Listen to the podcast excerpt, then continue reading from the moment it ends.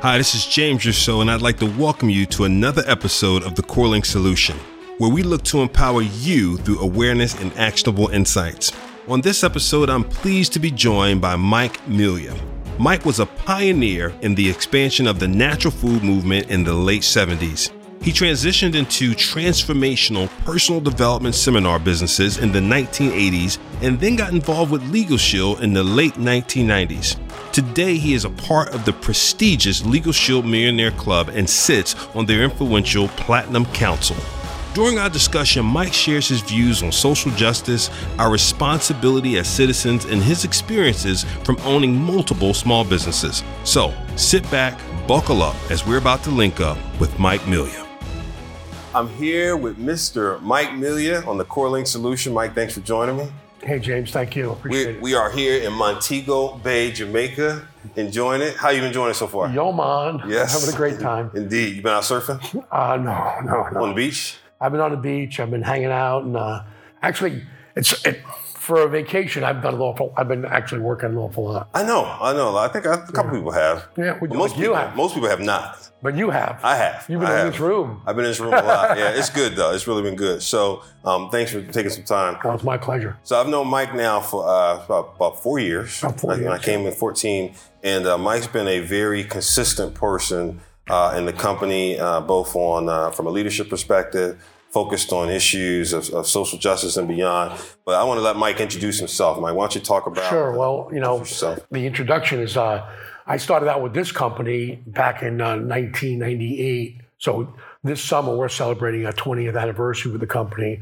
We have a big event down in Cocoa Beach, over in Cocoa Beach from here, and um, you know when I I'll tell you in terms of legal shield and such. When I first got involved in the company, I was very skeptical about the whole idea of how to you know bring in legal services to the people, make it affordable. First of all, and secondly, I mean, I really, I the thing I believed about the legal system and, and the justice system was that it was totally broken. Mm. That's what I thought about, and I thought, you know, I, I I got in it for the money because I really needed to have money. My my kids were at college age. I had a son in college. I had two daughters lined up to go, and I, you know, I didn't realize how expensive it was until my kids started going. Like, well, it was way different than when I was college age, and so when I look at this company, I, and I got the idea, what attracted me was people were making money. What I, I liked the idea, but I really thought, you know, there's no way they're gonna they're gonna fix the justice system. Right. And over time, not overnight, but over time, I've really become more of a crusader for this company in terms of I really think that we as a as a now not just as a company, but as a social impact, have the ability to um to do that, you know, and, and you've you've been working with Jeff Bell, our CEO, and I've spoken to him many times just behind the scenes and stuff about that because there's so much, you know, in the last few Right. years we've seen so much stuff go on. So now I think I like I stay with the company. I stay with the company anyway because the work I get to do is lots of fun and everything. I get to travel around and talk about our opportunity and train people on how to be more successful in their lives. But I really am, um, and I'm, I'm happy that this is you know, what we're doing this right now because I have a real strong commitment to social justice, and especially in the light of, um, you know, I think we just have to be honest with ourselves as a nation and as a people that that equality is not in effect. Hmm and that therefore what we have is an inequality. And how are we going to really solve that? And, and you know what i've been aware of for a long time is the greatest resource that we're wasting as a as a nation is our young people Mm. you know and then particularly our young people of color and latinos and stuff like that because the incarceration levels are ridiculous Right. and you know we know that you know Mhm. that Absolutely. you know, I was re- I was saying to you about the uh, Michelle Al- Michelle Alexander's book, the New Jim Crow. She she you know she um, documents it and she goes all, all all the numbers and it's it's ridiculous and uh, I mean I I I grew up you know in the '60s and so I've seen the evolution of it and you know I hate to say it but it just hasn't been pretty. Right. Right. The, uh, the the point around helping our young people, you know, what, what you, you're in New York now. I'm in New York mostly. most of the time. In Florida as well. Florida and California, those are my three. Such a tough life, Mike. Yeah, when it gets cold, you find me in Florida. When the weather's nice, I'll be either in New York or California. Three great places to. But I got I got four grandkids in New York, so that's why I spent a lot. Two I got two kids in New York and two kids in California, Uh-huh. and then my my mom and dad had retired to Florida, Right. so that's what got me down there. They've passed since, but um, you know, yeah. So with all your experience in this space, and you know, when you think about our young people, and to your point, you know, uh, uh, more for our young people, what are some of the things that come to mind that we we could be doing for our young people? Because I think a lot of times when people think of social justice, I think we all have it. Uh, when we think social justice, we think of the last news clip. I think Yeah. we, we, it's just hard not to, right? it's hard not to. We think of the last series of clips, Right? right? No, it's true. um, and it's just hard not to. And it's hard not to then. It's it's it's harder than to turn to the next action thought of what we should be doing versus overthinking about the last news Mm. clip or series of clips, right? Yeah, I mean, you know, I mean, it's a, it, it really is when you look at it, it's a huge endeavor. Right. You know, I mean, there's so much to do. You know, I was telling you earlier that my former wife works, had worked in the prison systems at, at Rikers as an artist in residence, teaching kids to write about stuff and do plays and such. You know, and that's been a great, you know, and she continues to do that um, these days, not so much at Rikers anymore, but in general with kids at risk and stuff. But so there's a lot of little. There's I don't think there's any like big like Mm-hmm. like a major big problem to solve.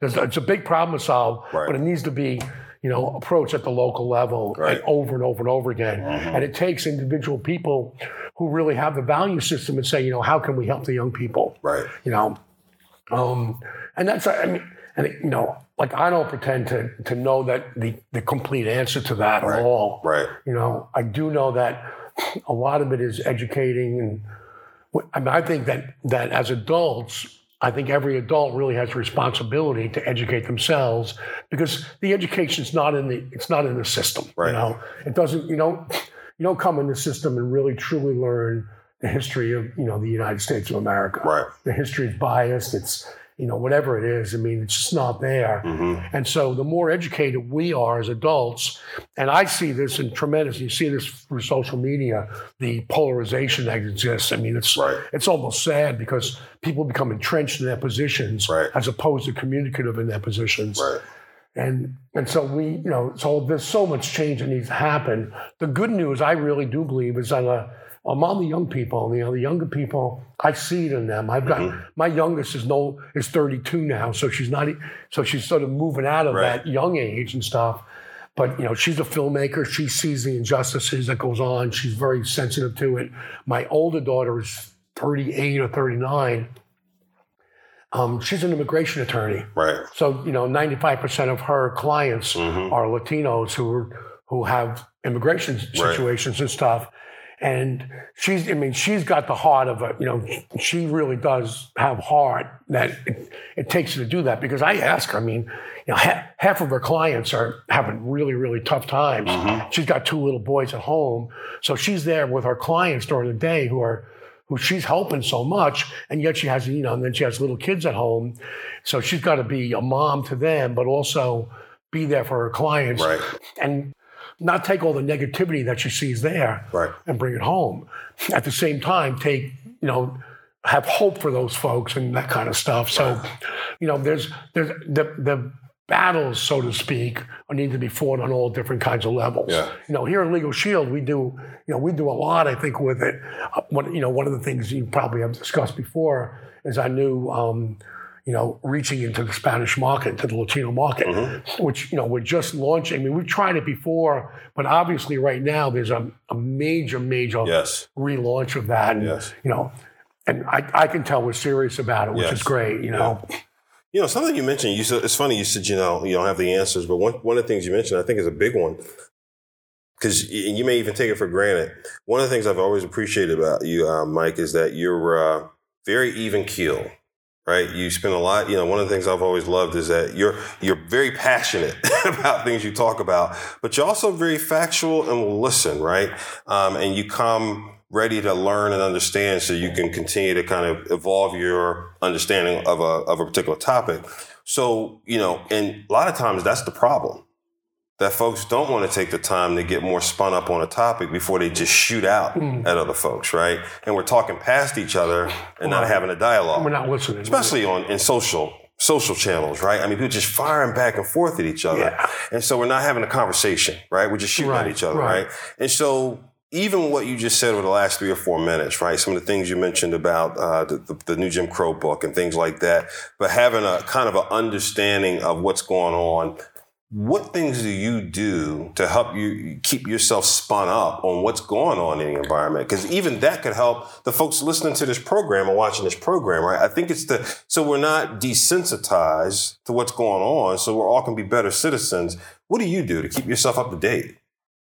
Um, you know, I, I, I mean, I sometimes I, I like I don't feel like I should watch the news and listen to the news and stuff, but I keep myself informed because, you know, I think as a citizen, as a citizen, you know, and here's, I mean, here's something I noticed a long time ago is that the society has moved citizens to become push them towards becoming consumers. Mm. And the consumer driven society is very different than a citizen driven society. Mm-hmm. A citizen cares about, you know, the the how we are as citizens, how we show up with each other and everything else. Right. Consumers are, you know, they're conditioned to consume and consume, right. and and that society is different. You know, we talked a little bit about the media earlier.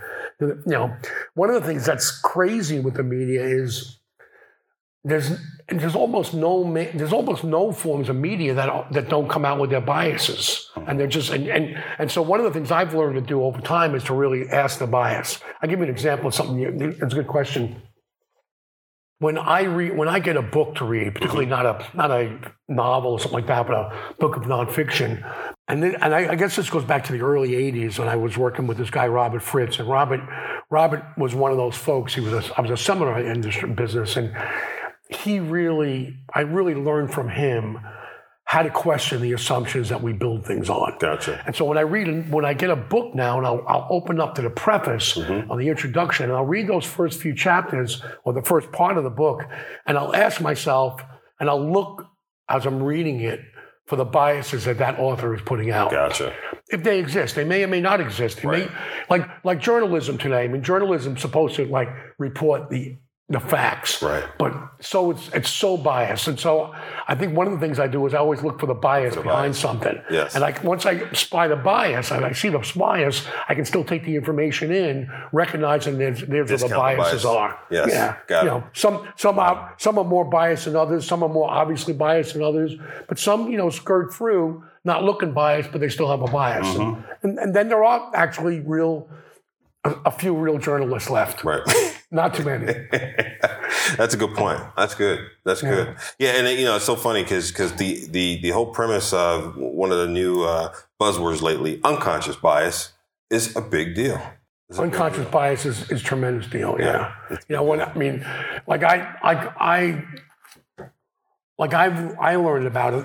You know when I it's an interesting thing because you know I grew up in the suburbs of Long Island and stuff. Moved to the city as an adult and it wasn't until I moved to New York City that I began to sort of explore my own unconscious biases. Mm-hmm.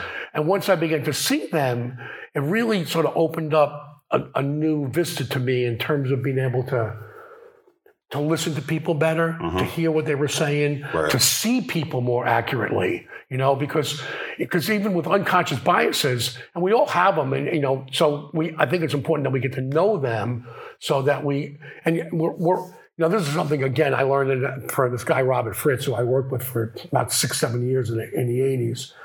And, um, and Robert said this thing, he taught that, you know, I used to lead seminars that he had designed. Right. And one of the seminars we used to do was imagine, like, I w- we would do like, imagine um, you're the person across from you. We'd mm-hmm. have two people sitting across. Imagine the person you're sitting next, you know, across from is your best friend. Right. How do you feel? Imagine that you're your brother. How do you feel? Imagine that you're your enemy. How do you feel? Right. Imagine this. And, it, and we would give different definitions. And here was the, the, the uh, punchline was, according to the different definitions, which we were making up, Right. feeding to you, Mhm. you had different emotional responses. Gotcha. And that was an interesting fact of when, you know, I, I was leading the seminar, but I also experienced that and understood that. So we walk down the street and we and we give definition to everything we see. Gotcha. And that's unconscious. You know, you're talking about unconscious. It's just that's just that voice going on. And now how we interpret that, you know, Matt, it, it depends. You Exactly. know, and so it's an interesting factor. It really Exactly. is. And so I, you know, what I what I've worked on personally is freeing myself from those biases as much as I can. Mm-hmm. But it, but it's not a, it's not a job you do once. It's an ongoing thing Ongoing, because yeah. it keeps you know keep form it keeps formulating around whatever Right. you believe. Well, and you know, and, and I could be I could be making a leap here. I think one of the things that helps you out a lot, and I, and, and those you uh, lead, just because I know your leadership style, is the personal leadership development. You Oh. invest a lot in yourself, right? I think it's. I mean, I you know I believe that's so important and and ongoing. Mm-hmm. And here's the key because you know, like I, I think it was my friend Frank Coin said this one time. He said, you know, if you find yourself thinking, oh, I heard that already, oh, I know that already, oh, I've seen that already, you know, that's that's a sign of a closed mind. Right. You're not really opening up to continue to learn. Right. And that continue to stay open, you know, I, I think it's, it's somewhat of a challenge, but after you get good at it, you you'll tend to move in that direction. Right. You know, and, and I think that's important. Um, and but leadership development, you know, an ongoing leadership development. I mean, I have I have my favorite authors, my favorite teachers and stuff. But you know, right here with um, you know, yesterday with among the leaders in our company, we sat with a guy named Keith Ferrazzi, Right. and he led us through a through his teaching and his coaching methodology, which I just always find that kind of stuff so fascinating because, you know, the tendency is to become complacent or become satisfied with where you're at. Right. But the real challenge is to continue to raise the bar and continue and continue to open your mind up and stuff and say, how can we make things better? Because I believe this. I mean, there's an old uh, line in the Bob Dylan song, he not busy being born is busy dying. Yes. And that line, you know, when you start thinking you know everything or you're not reaching out for new stuff, Right. you're on the other, other way. And I'm, you know, I'm getting older in life and stuff. And so I like hanging out with the younger people because I believe they keep me younger That's right. and I keep my perspective open. And I, and I like hanging out with my kids and now with my grandkids because Mm-hmm. they keep you, you know, on your toes, so to speak. Exactly. Exactly. Yeah. So, from a personal uh, development perspective, three favorite books. I'm curious. I have, you know, I got a lot of favorite books. I know. Um, But if somebody were coming to you, you know, or you talk, if I was I'll you- teaching, if I was teaching somebody brand new, Yeah. they would be different than if um, I was talking to somebody that was like, you know, someone said, "Hey, what's you know, so, what's some book you've read that Right. you know is on the edges and stuff like that?" But like the the fun, the old the old sort of standbys like How to Win Friends and Influence People with Dale Mm-hmm. Carnegie, you know, which which really boils down. And if you, and, and again, this is so interesting because I was talking about the introductions. He says it right in the introduction. Right. He says a boy, and he doesn't might not use these words, but he uses these two words: genuine interest. It's cultivating a genuine interest in people, and that means that you're not like just when you see somebody, you're not just making like, oh, this is this person, and making your assumptions about them. Right. You develop a genuine interest in them. Gotcha. So that one, then um, the magic, I think, the power of thinking big or the magic of thinking big, one of those ones by, uh, I think the guy's named Arthur Schwartz, and these are like old ones, right? And then uh, sort of more, like more modern, and this is a, a, a woman named Jen Sincero uh, wrote a, a book called um, You're a Badass. Hmm. And she wrote a second book, which You're a Badass at Making Money, which was her prosperity book, so to speak. But she really, like, you know, she found herself being a person that just couldn't subscribe to more traditional methodologies of books. But, Right. you know, I mean, I will tell you that uh, when it comes to books, I've read a lot. Right. You know, I mean, I'm in, and I draw from everywhere. Like, I was um, doing a, a talk for our for our TV program today, our our um, Legal Shield program, and uh, and a guy I quoted was Emmett Fox, and Emmett Fox was a Christian metaphysician Mm-hmm. that lived that taught and lived in the 40s and the 50s. He's British, came to the U.S. and traveled around here, and I came across his books. I don't know back in the early 80s. And and he became like he he was a great storyteller, so he always used great examples. So he was a, a person, and through him I learned about Florence Scovel Shinn, and you know, and I don't particularly have the same um, beliefs that those folks have from a spiritual point of view, but the principles they're talking about are applicable across the board, you know.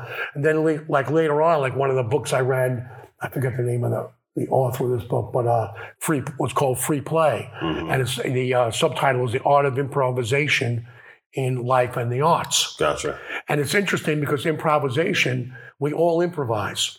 Now, most of us think about improv, improvis, improvisation as jazz exactly. or you know mm-hmm. stuff like that. Mm-hmm. But the you know what the most common form of improvisation is? What's that? Speaking. Because mm. you don't know what you I mean, you don't know what you're going to say to me two minutes from now. Right. You're going to improvise it. Right. And so that's what we do. So dialogue is so improvisation. Right. Yeah. Right. So that book really blew my mind in that way because it opened up stuff. And then like a guy named Stuart Wilde wrote a bunch of books. He was also another British guy but he was very irreverent mm. when he taught spiritual principles. Mm-hmm. So his prosperity book was the one that really was powerful to me. He wrote a book called The Trick to Money is Having Some. Mm. And the idea was how you feel about money is more important than any other aspect of it. If you if you hate money, you're going to keep it away from you. Mm-hmm. If money's a pain in the neck, you're going to find a way of avoiding it. Mm. But if you embrace it and you open up to the, the flow of it and why it's important, and money becomes easier. Gotcha. And up until, up until I read that book, money was always elusive to me. Hmm. It was always something that I made enough of it, but I never had like a free flow of it. Right. And after I read that, things started to shift in my life. And I probably read it, she's 25 years ago now. Is that right? Yeah. Hmm. The beginning of uh, things changing. yeah. From a financial point of view. Gotcha. Interesting. That's yeah. interesting. Okay.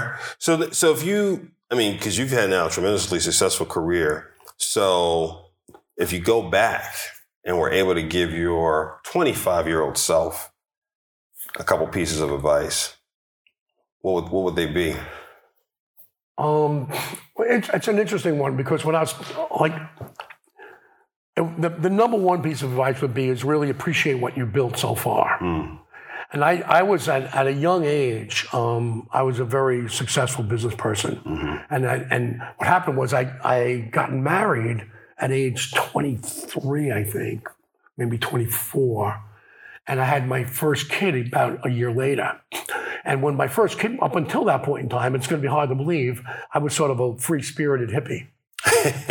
I know it's hard to believe. But I traveled around the country. I hiked the mountains out west. I hitchhiked. I rode freight trains and all kinds of stuff like that.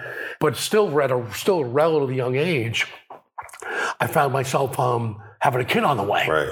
And with a kid on the way, I thought, man, you know, what am I going to do? And I, um, like a lot of people, I mean, I, I've never, I, I here's the way I say it: is I'm, I'm good at um, following instructions, but I'm not good at taking orders. Mm. And I knew that about myself then. So I was looking for a way to find my own way in life. And I wound up starting a natural food business on the North Shore, of Long Island, mm. in Glen Cove, Long Island. Now, why natural foods? And well, I, I because I had gotten attracted to, I had changed my dietary okay. practices at a young age. Okay. At a young age, I'd read a couple of different books that um, basically said the uh, modern American diet is an experiment. Mm and that and that experiment is it's a we're moving away from a natural way of eating to more of a processed food way of eating. And and that's and and the the premise there was that was of course a lot of the disease that was going on. Got it. and so i started eating a more holistic diet and more whole grains and vegetables um, blah. and so when i looked for something to do that was something i knew about mm-hmm. and it, but it was something that really hadn't hit the mainstream quite yet right. we were but what but i knew it was coming mm-hmm. So, like in '76, I started this business. At the time, the natural food industry, the health food industry, was a one billion dollar a year uh, business. Every year for the next five years, it doubled. Wow! And so we were in the right place at the right time, this and that. Today, that store, it's called Rising Tide Natural Foods, is 42 years old. Gotcha. So it's still there. You know, I left after about six years because, in the way I look at it now, is that in the beginning I was a visionary. Right. And then in five years, once we were successful, I was a glorified grocery clerk. Gotcha. You know, so I was filling orders, and you know, it's like I thought, man, now I was pushing thirty. Right. I'm like, if I stick with this, I'm stuck with this. Right. And so I um, decided to move. I divested myself and moved on. But but the advice I would have given my younger self right then, mm-hmm. and going, going back to your question, was I let that business go I would have kept ownership of it. hmm You know, I would have just actually kept a piece of it, you know, just because it was destined for, I, I knew it was destined for it. I was going through a divorce at the time. Right. And I did, and, and here's ironically, in that divorce, I didn't have good legal counsel. Gotcha. Today, I represent good legal counsel. Right. You know, then I didn't have it. So I think I would have um, given my, my younger self uh, advice to like, you know, get use use more resources. Mm-hmm. You know, don't make um, rash decisions and stuff. What I thought back then, I was 30 years old when I divested myself there, and I and I literally basically gave it away. It was um, I thought, well, I built one million dollar business. Yes. I'll just build another one. Right. But that didn't come to pass for another 15 years. Wow. You know. Wow. So for 15 years, I was up and down struggling. Right. When I really had a foundation I could have built on. Right. But you know, but that's, but I I, I always think about you know, if not that, then not. I wouldn't have done this. I wouldn't have done this. I wouldn't be where I am today. Exactly. So Yeah. I don't have any regrets about it. Right. But, yeah. But still, if you could give yourself that advice, that's great advice. yeah. yeah. So now you've done the entrepreneur track how many times over? Building businesses. um. How many businesses now? Well, three three businesses, and then um. So I, I ran. I built a natural food business, and then I when I left that, I worked in outside sales for a little bit, and then I went into the seminar industry. I worked for a seminar company for this gentleman Robert Fritz and his company for six years in the '80s. It's, it's literally the only time I've gotten a Right. what do they call it a W two. That was the only time I got That's that. only time you, you sound like yeah, you sound like Frank Coin when you say that. So Well, it's the only time I got. it. I mean, I had five years that I actually had someone else paying me. right. You said, "What is what is know. that thing?" That- that- That's a, Frank, Frank Coin one day said to me. Uh, he said something. His kid came home from uh, school or something one day and uh, uh, asked said something. What what is it? Uh, something about a job. And Frank said to his child, "Who told you that?" word?" Yeah. Well, that's pretty funny because I I have um my oldest son's an entrepreneur. He's a software engineer, but he's he's he's, he's interesting because he's a coder and, and like most software engineers are like you know they can't talk to people. Right. But this kid goes drives the country and does keynote speeches on different things and talks and stuff. Right. And so he can talk to people. Right. So he lives in New York City and he's he does well for himself. And then um, my my younger son is uh, you know he's he's he's entrepreneurial, and then my daughter who's an uh, immigration attorney. right.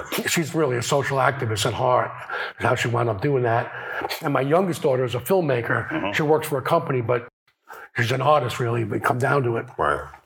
so I've always had the entrepreneurial. After I left the seminar in business, I started my own seminar company, and then I got involved in the network marketing industry, which, you know, and I believe that this particular company, it's interesting because it's a it's a truly entrepreneurial company because you both you own your own business within a business within a company, but like the way I say, there's a, there's a gentleman. Another great book is uh, the E Myth by uh, Michael Yes. Gerber, which is about entrepreneurs. And the E Myth very simply means that uh, most people who start businesses, most small business people, think of themselves as entrepreneurs, but they, but um, Gerber calls them a technician who had an entrepreneurial seizure.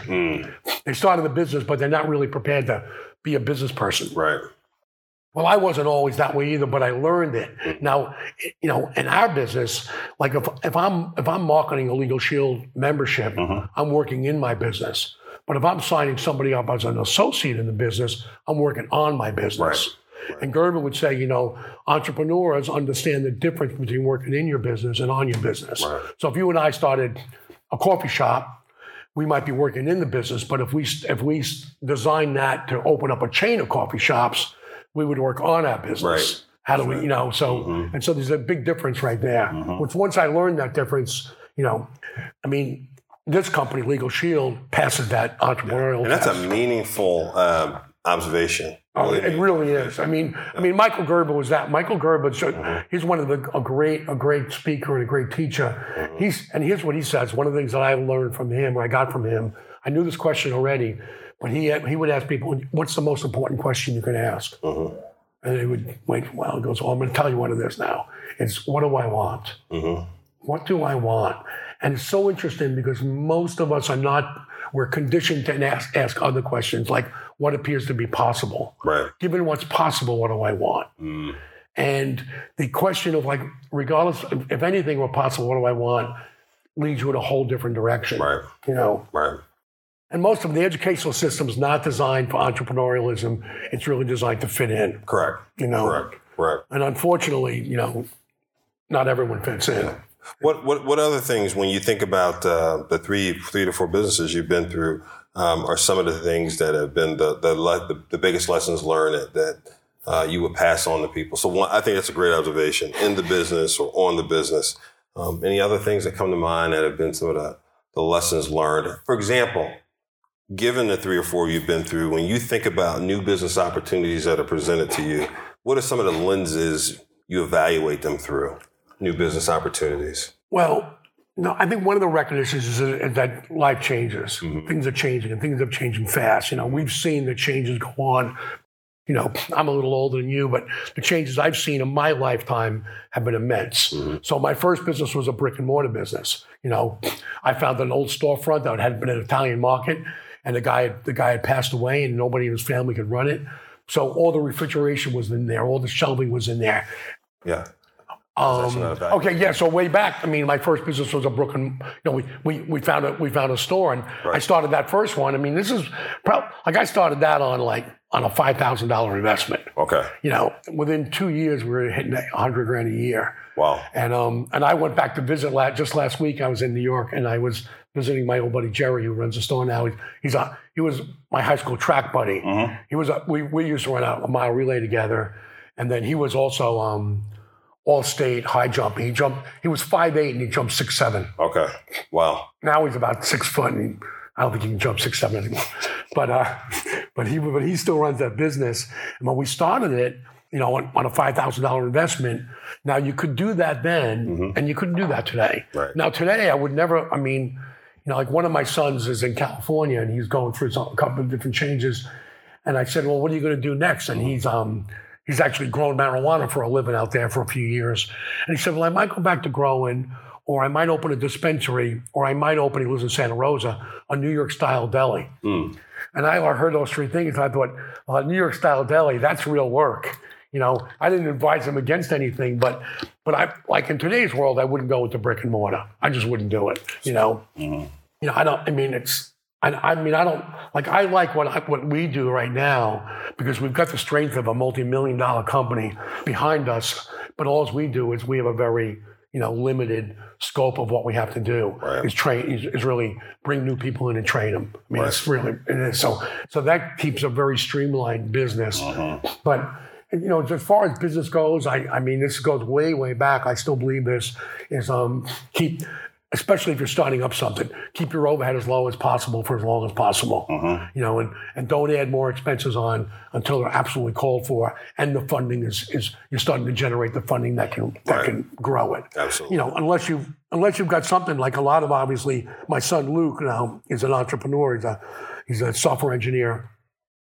And in the businesses he's been in, they've taken in investment money mm-hmm. in different times. His current one he hasn't. He really hasn't done that. He's he's actually sort of changed his model up, so he's not sacrificing ownership. But you know, everything everything has its um, its potentials and its capabilities. Yes, you absolutely. know, and mm-hmm. you know, it's like I like the network marketing industry because you can get involved in a low startup and there's not a high risk. Mm-hmm. You know. Mm-hmm if you go brick and mortar today, it, it's still re, there's still places for it. Right. Like I was just in New York, and I was amazed at how many how many open uh, storefronts there were because you know, like in New York, you know, like in the city, restaurants do great, right? But you but you got to be good at it, right. you know. And mm-hmm. and to me, that's all high risk stuff. And I, you know, like I stay away from it, but um, but some, you know, but some people that's the right thing for them, yeah. mm-hmm. you know. Mm-hmm. And so I mean, so I don't. I mean, I don't know about it. Like in evaluating businesses, you know, some of the business models we've seen come into existence, you know, like like Netflix and you know those you know like Uber and things like that. They're they're totally revolutionary. Right. But now they're becoming more of a standard. Right. You know, standard. Exactly. You know, you know, my son was an early adapted to the internet, and um, you know, but now, like now, I even see like his even though he was an early adapter, like he sort of hit the, that curve where you know, he's not he's not on the on the mm-hmm. cutting edge Kind anymore. of plateauing out. Yeah, and I don't know what that you know. Will there be another one? I think that I think energy energy is going to be a, a big mm-hmm. one. Mm-hmm. I think we I think we haven't seen some of the revolutions in in generating energy that we might see. Right. You know, like. I got, I mean, it's a crazy theory, but it's not that crazy because I read a lot of science fiction in my younger days. But um, electromagnetic, electromagnetic energy, some way there's going to be a way of tapping into that. And when we can tap into it, it's an energy source that we've never, we're not tapping into at all right, Right. now. Right. I mean, electricity, electricity is amazing, right? None of us really understand electricity. Exactly. I mean, yet everything around us right here is empowered by it. Right. We don't understand it, Right. But it's, but we're, we're, we're harnessing it. Exactly. Exactly. Every time those companies pop up selling it, you go, how's that possible? We don't know. Right. Right. Exactly. Yeah. But we don't like it. And things will change. I mean, that's the one, the one thing we know is things will change. I think I think one of the greatest, I mean, some of the greatest challenges that face humanity is things like the the net effect of pollution and stuff like that. Mm-hmm. And some of the greatest business opportunities will be among the people that solve those problems. Right. And now sometimes, and the caveat there is if they're solvable. Right. You know, I mean, Exactly. I, sure, I sure hope they are. Because Exactly. I got grandkids. exactly. Exactly. That and uh, global warming, right? yeah, well, they're related, right? Yeah, I mean, they're they related. are. Yeah. Exactly. Exactly. They're, form, they're both forms of pollution. Every time we, we see this, uh, what's his name? Was it Dan Quayle? Gore Gore. Yeah, every time. and Gore and Quayle, I guess, you know. yeah, I you can- get them mixed up. Yeah, it was Gore. It's Gore. Yeah, I get Gore going. I told you guys, look Yeah, out for oh. Yeah. oh, I know. Yeah. But, right. but the reality is that stuff went way back to the 70s. And, Right. you know, we saw it, it was already there, like talking about it. But people just, I mean, when gasoline prices in the 70s, Right. they, in the early 70s, at one point they went with OPEC and they went out of whack. Right. We're crazy. We had lines at the gas stations. Right. But once that crisis stopped, we went right back to the, the gas guzzlers. Exactly. So, you know, human beings are not necessarily um, to be trusted with the future of the planet. Exactly. Exactly. It's sad. it is. Well, let me recap a couple things that Okay. Mike Mike shared with us. I think that are really good guys because again, I like again actionable insight. So so one uh, on a social justice piece, I, I like what Mike said around staying informed and looking out for the biases. Right. So everyone has the opportunity to gather information. But be conscious of the bias. So you can get all kind of information you want. But he made the point of looking at the preface of books. And you can do that even with channels. Even the channels you go to, Oh, yeah. look at who owns the channel. You can trust me. You can get some insight Yeah. in terms of the, the view they have, and that way you can discount and understand where they're coming from, so you understand how the information may be slightly turned, if you will, Mm-hmm. Right. right, relative to the bias. Um, two, we talked about education, the importance of education. Uh, three, we talked about um, some of Mike's uh, entrepreneurial escapades, and that he advised his younger self to appreciate what was there and, and take hold of it and, and use it. Um, four, uh, I think the advice of uh, in the business or on the business is really key. I had somebody give me that advice uh, during my time at Allstate. I had a good Oh, person yeah. who was on my team give me that same advice. You know, there's a big difference between working in the business or on the business. Uh, and then last but not least, uh, understanding business models. And I think the last piece of advice of keeping that overhead low, uh, as low as you can. Especially if you're in a startup. So you have Yeah. to, yeah, until yeah. you really have Yeah. to. Uh, is Yeah, key. I, I I actually got that from a buddy of mine who we painted um, we painted houses and then we we used to live in Boston and we uh, we found a niche for ourselves and we were kids we were like 19 20 21 but we used to do in, in Boston there were these old three story buildings and they were all wooden clapboard buildings and they had wooden gutters Mhm. and they're built they were all built about 1915 1920 25 and by the 70s when we were doing it all those gutters were rotten Mm.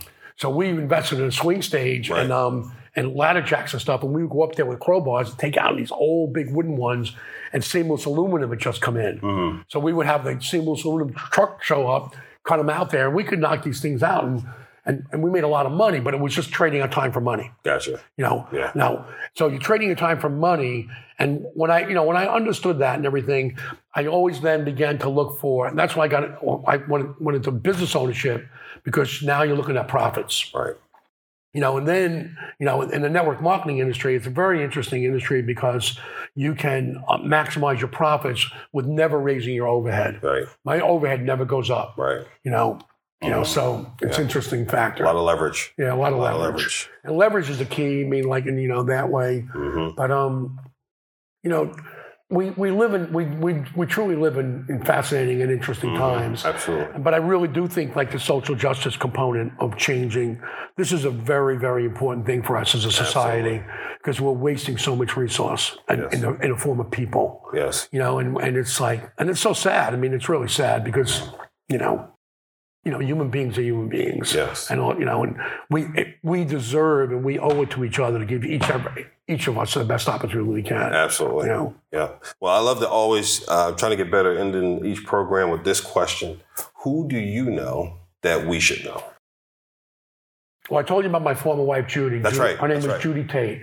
Judy, um, among other things, Judy runs a um, the American Slavery Project, Yes. and what she's done is um, she's done a lot. Uh, here's an interesting story. We used to live downtown Manhattan when we when she and I were together in the early '90s.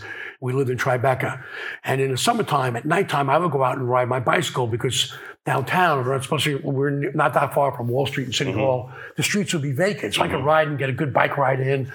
And one day, I'm riding my bike. It's about 11:30 at night. And I come across all these lights are up, and I come and I stop to see what's happening. And it was a building site. They were building a they were building a building, and um, of all the people who were there, I see Laurence Fishburne, hmm. the actor. Uh-huh. And so I, I go over and I'm listening closely and, and, I'm, and I'm listening to find out what's going on. And it turns out as they were excavating, they started turning up a bunch of bones. Hmm. And it had turned out it was a, it was a um, African American burial ground hmm. back in the 16 and 1700s in this one area. And there were all these, you know, there weren't like hundreds and hundreds of people buried there, but there were 100 people or so Right. buried there. Right. And I didn't know this was a big interest to her. Uh, she's from the South Side of Chicago, and I wrote home. I said, "You gotta, you gotta come over and see what's going on here." Right. And so this is back in the early '90s. That same project, it turned out that that's now a national monument or a national place of heritage. But she wound up doing a project because she's an actor and a writer.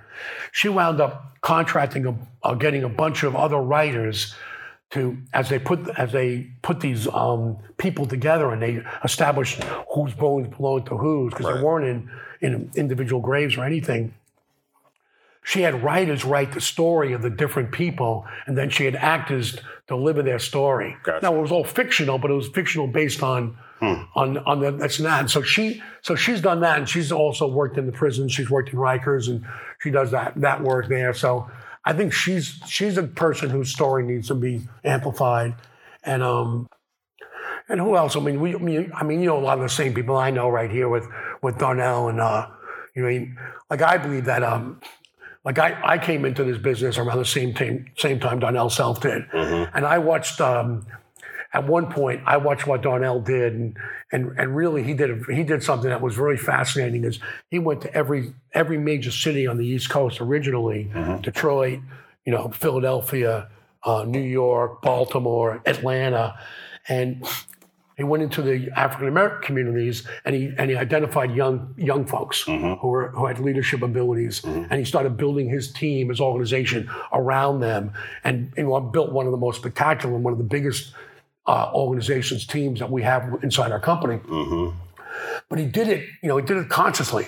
Right. It was like it was like he, he was thinking about it. Right. That's I was watching him do it. Right. I said, "That's brilliant," you know. Right. I mean, so I I, mean, I could only piggyback on it by showing up at his events and stuff. Right. Mm-hmm. But it was but a brilliant. So you know, but you probably have him on your list already. I do. um, you know, who- who else would I like? Who I might know? I mean, my buddy Jerry, who runs my old natural food business, he's got a pretty interesting perspective because he's been in the natural food industry for over forty years now, and he's um, and they're they're independent. He, he's like he's an independent, so he's you know that he's not part of the bigger the bigger operations like Whole Foods and stuff, but he's independent, and he helped organize um an organization that's sort of a trade organization for independent natural food store owners Gotcha. around the U.S. Um, you know, Great. but I mean, I think for so long I've been involved in this company that almost everybody I know you know. Yeah, yeah, exactly. well, I'll take the the, the uh, your former uh, ex uh, wife. That that would be great. Yeah, I'll put you in touch with. her. I'll, I'll, I'll text you her information. Thank you. Yeah, Thank you so much for taking the time. my pleasure. Really, my pleasure. So much. Thanks for asking me. Oh yeah, this is awesome. Thank you for linking up with me for another episode of the CoreLink Solution. You are informed and empowered and now can be accountable. A few takeaways for me from this episode. Number one, Mike drew a distinction around a consumer driven versus a citizen driven society. In the former, he characterized it as a majority of people watching what was taking shape, and in the latter, with citizens actively being involved in the shaping of our society. I'm encouraged by Mike to be a more active citizen. I hope you are as well. Number two, we discussed the importance of understanding that we all have biases. That's a reality. What I enjoyed was Mike's awareness and the action he takes to overcome them. He shared an example of taking in information from news channels or any media for that point and recalling that bias they have, and for lack of better terms, normalizing that to digest the substance of the information. Great advice.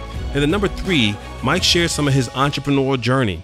One of the lessons he shared was the importance of working on your business versus working in your business. Certainly, when you start, you'll have to be in it, but you need to transition to working on your business, the systems, the processes, etc.